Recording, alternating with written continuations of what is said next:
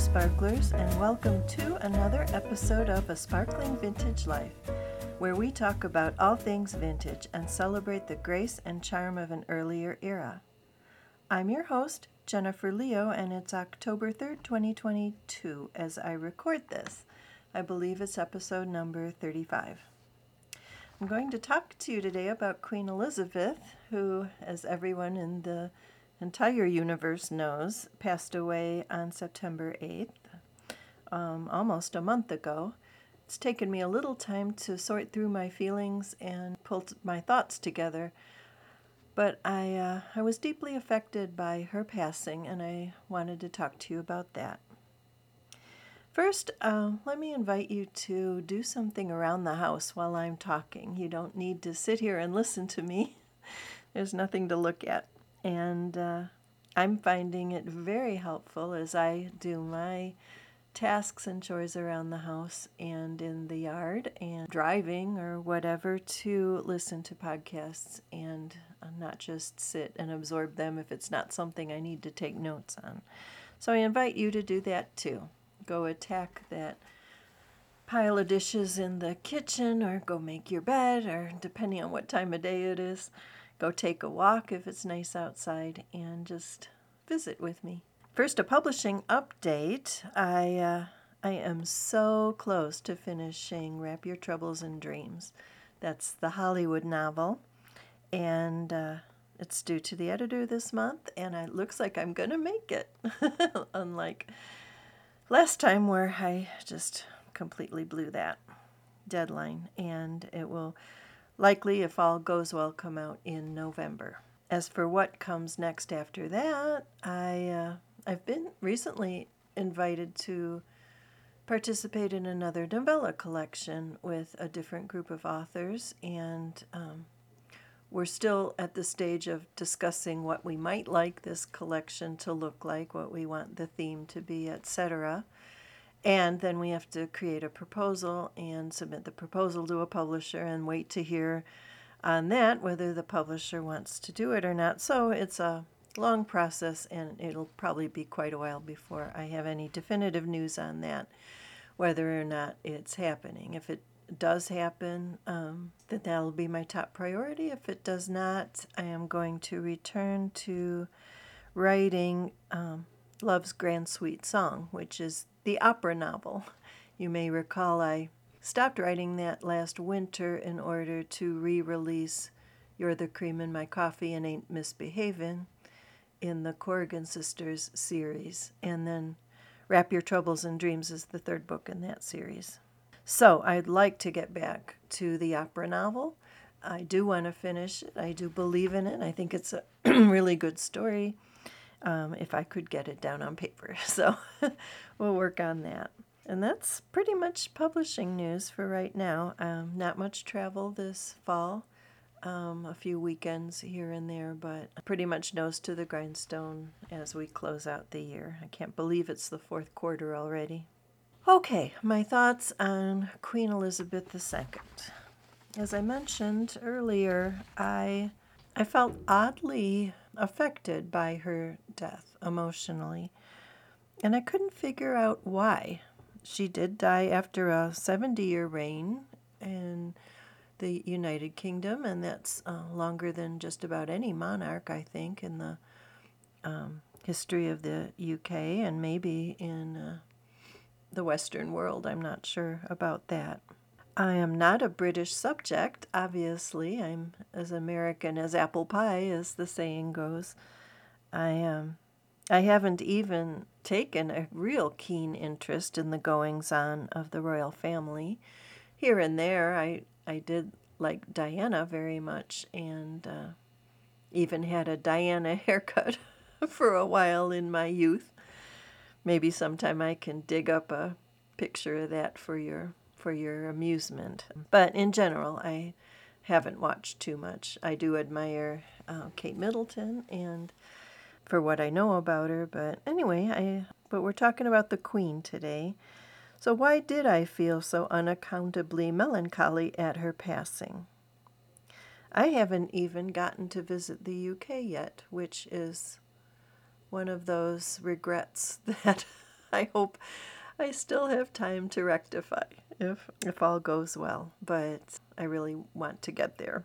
So I thought about the queen and I decided it was her qualities as a person were mostly what make me admire her and not so much her accomplishments in the political realm. I don't even think she makes that many decisions of that nature. I think that falls mostly to the prime minister and parliament.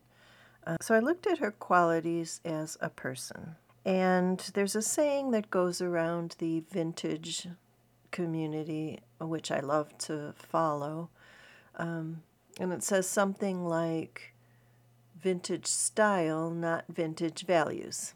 And I understand and agree to a large extent with that sentiment, meaning if a vintage value might be the negative ones, such as racism or sexism. We don't need any more of that, certainly. But um, not all values need to be thrown out, and that's the whole point of a sparkling vintage life is to preserve what was good about the past and what we'd like to see maybe strengthened again in our culture.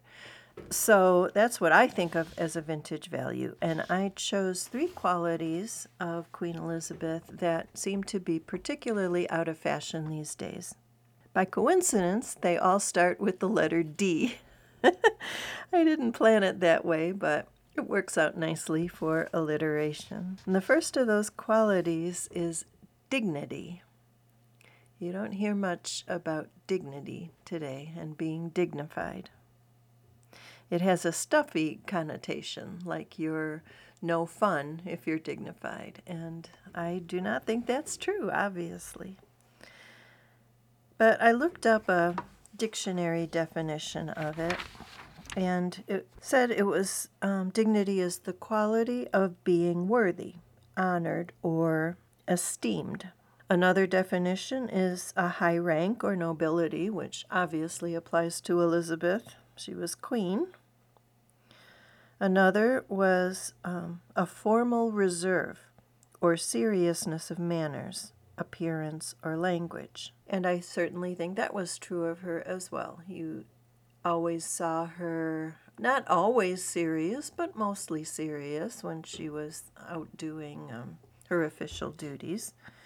She lightened that with a sense of humor now and then, but she did have an overall seriousness of manner and she spoke carefully and in, well, a dignified way, we'd have to say. She was not given to any coarseness in her language, no swearing, at least not in any public forum, no coarse jesting. She um, always maintained her dignity. From the same root word, we get the word dignitary, which is one who possesses an exalted rank or holds a position of honor.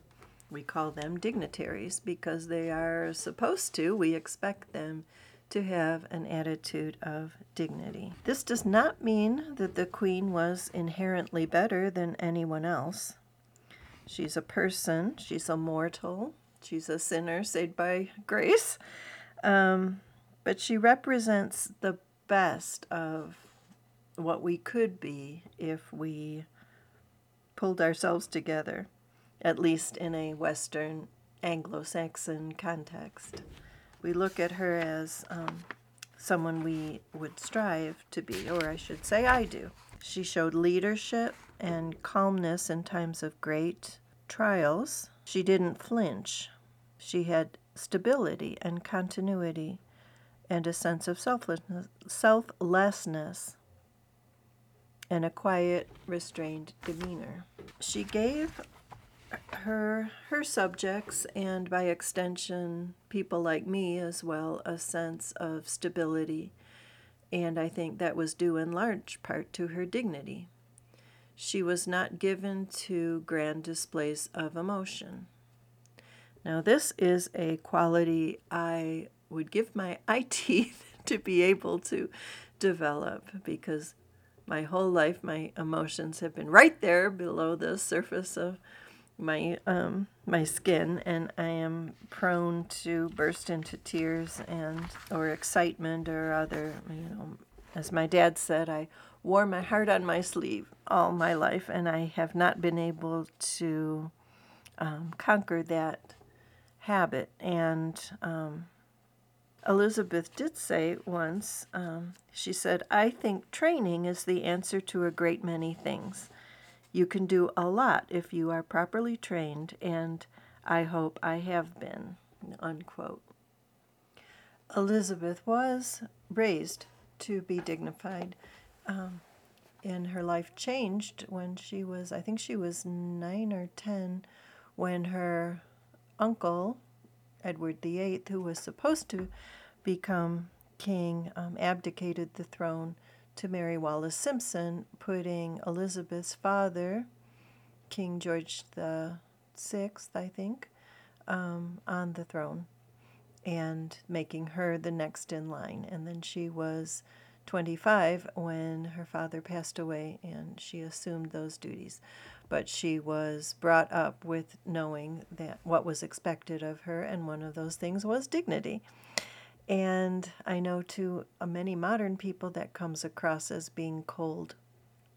But I think it's more a matter of um, she knew when it was appropriate to show emotion around her family and her close friends and not out in public where she was being queen. And I admire that ability to show self restraint and to master emotions to that point. And that is something I would like to develop in myself. This is a good thing to show emotion. I, our therapeutic culture says we should be showing our emotions all all the time. I don't think that is true, but I do think we also don't need to bottle them up. And I would like to be able to show my emotion when it's appropriate when I'm talking to God, for example. Um, I want to be able to freely emote in private when I'm talking to my husband or my very closest friends. Um, I'd like to let my feelings show, but I would like to not let them show every time I turn around. So we're working on that. The second quality that Elizabeth showed that I admire so much that I think we need to bring back is diplomacy. I looked up, of course, a definition of diplomacy, and the dictionary said it was skill in handling affairs without arousing hostility.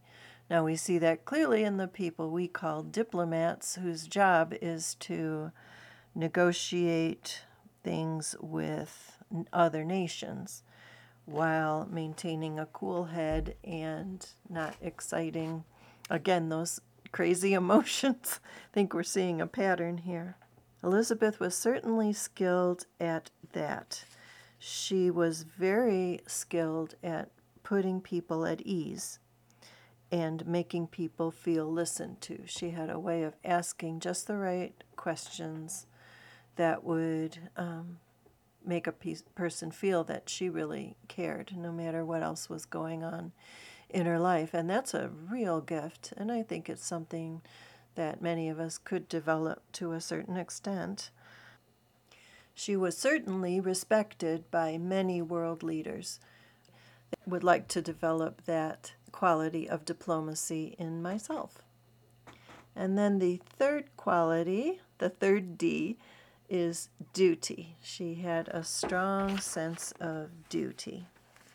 And when I looked that up, it was defined as conduct due to parents or those in authority, respect.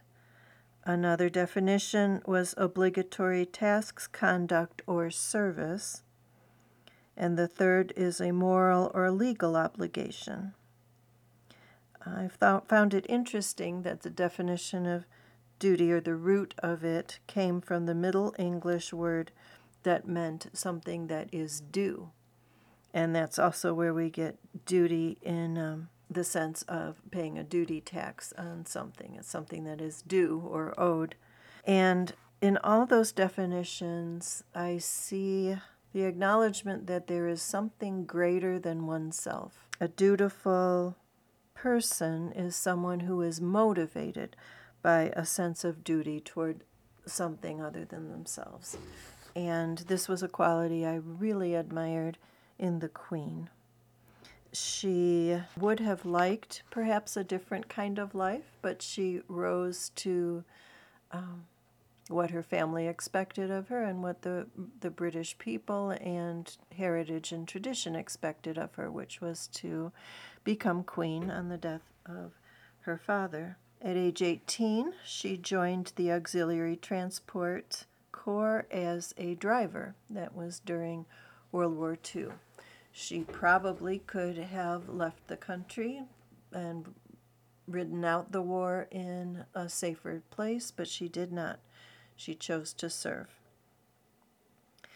On her 21st birthday, she gave a speech that said, in part, My whole life whether it be long or short, shall be devoted to your service, and the service of our great imperial family to which we all belong. Unquote. So even then, she was acknowledging her sense of duty toward the monarchy and toward um, the British people. Her, her cousin Patricia, Countess Mountbatten of Burma, once said, quote, if the queen had been able to choose her own life, she would have been a very happy person living in the country with animals and dogs, taking part in community life and never having to do smart and grand things all the time.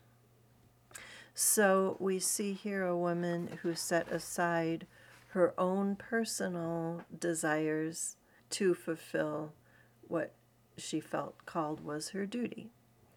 And this is pretty rare nowadays. It's, we hear a lot about doing what makes you happy, what makes you feel fulfilled, and to not stick by duty to authority or duty to marriage or anything like that if it doesn't um, make you happy. And in the Queen, we see the opposite. We see times when it was probably awfully dismal to be queen, and yet she did a wonderful job. So I would like to have a quality of duty. She held a, um, she valued her family very much. She cherished time with them at Sandringham and at Balmoral when they had time to take a break. She loved horses and dogs and would certainly have made a very happy countrywoman, if that was what God had had in mind for her.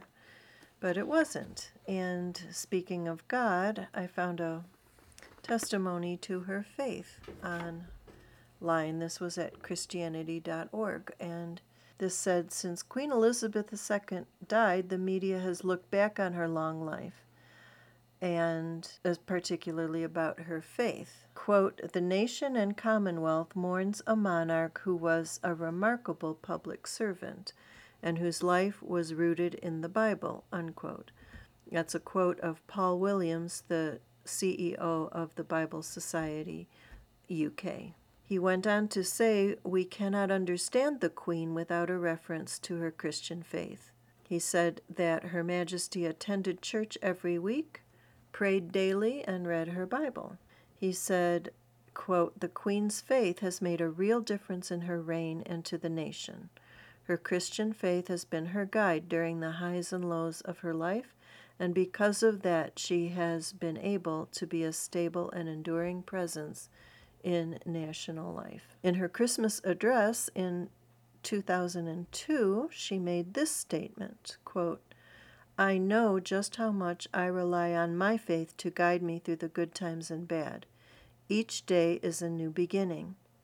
I know that the only way to live my life is to try to do what is right, to take the long view, to give of my best in all that the day brings, and to put my trust in God. I draw strength from the message of hope in the gospel. Christianity Today magazine published an article about the Queen's faith in God and in her own words in 2000, she said, Quote, For me, the teachings of Christ and my own personal accountability before God provide a framework in which I try to lead my life. I, like many of you, have drawn great comfort in difficult times from Christ's word and example.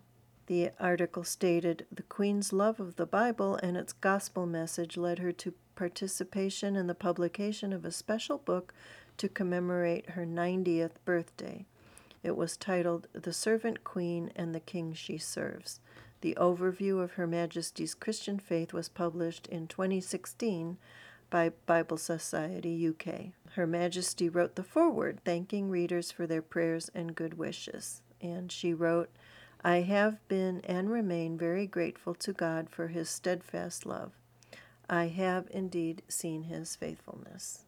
This um, post ended by saying that Franklin Graham, who is the son of Billy Graham, wrote about his father's friendship with Queen Elizabeth.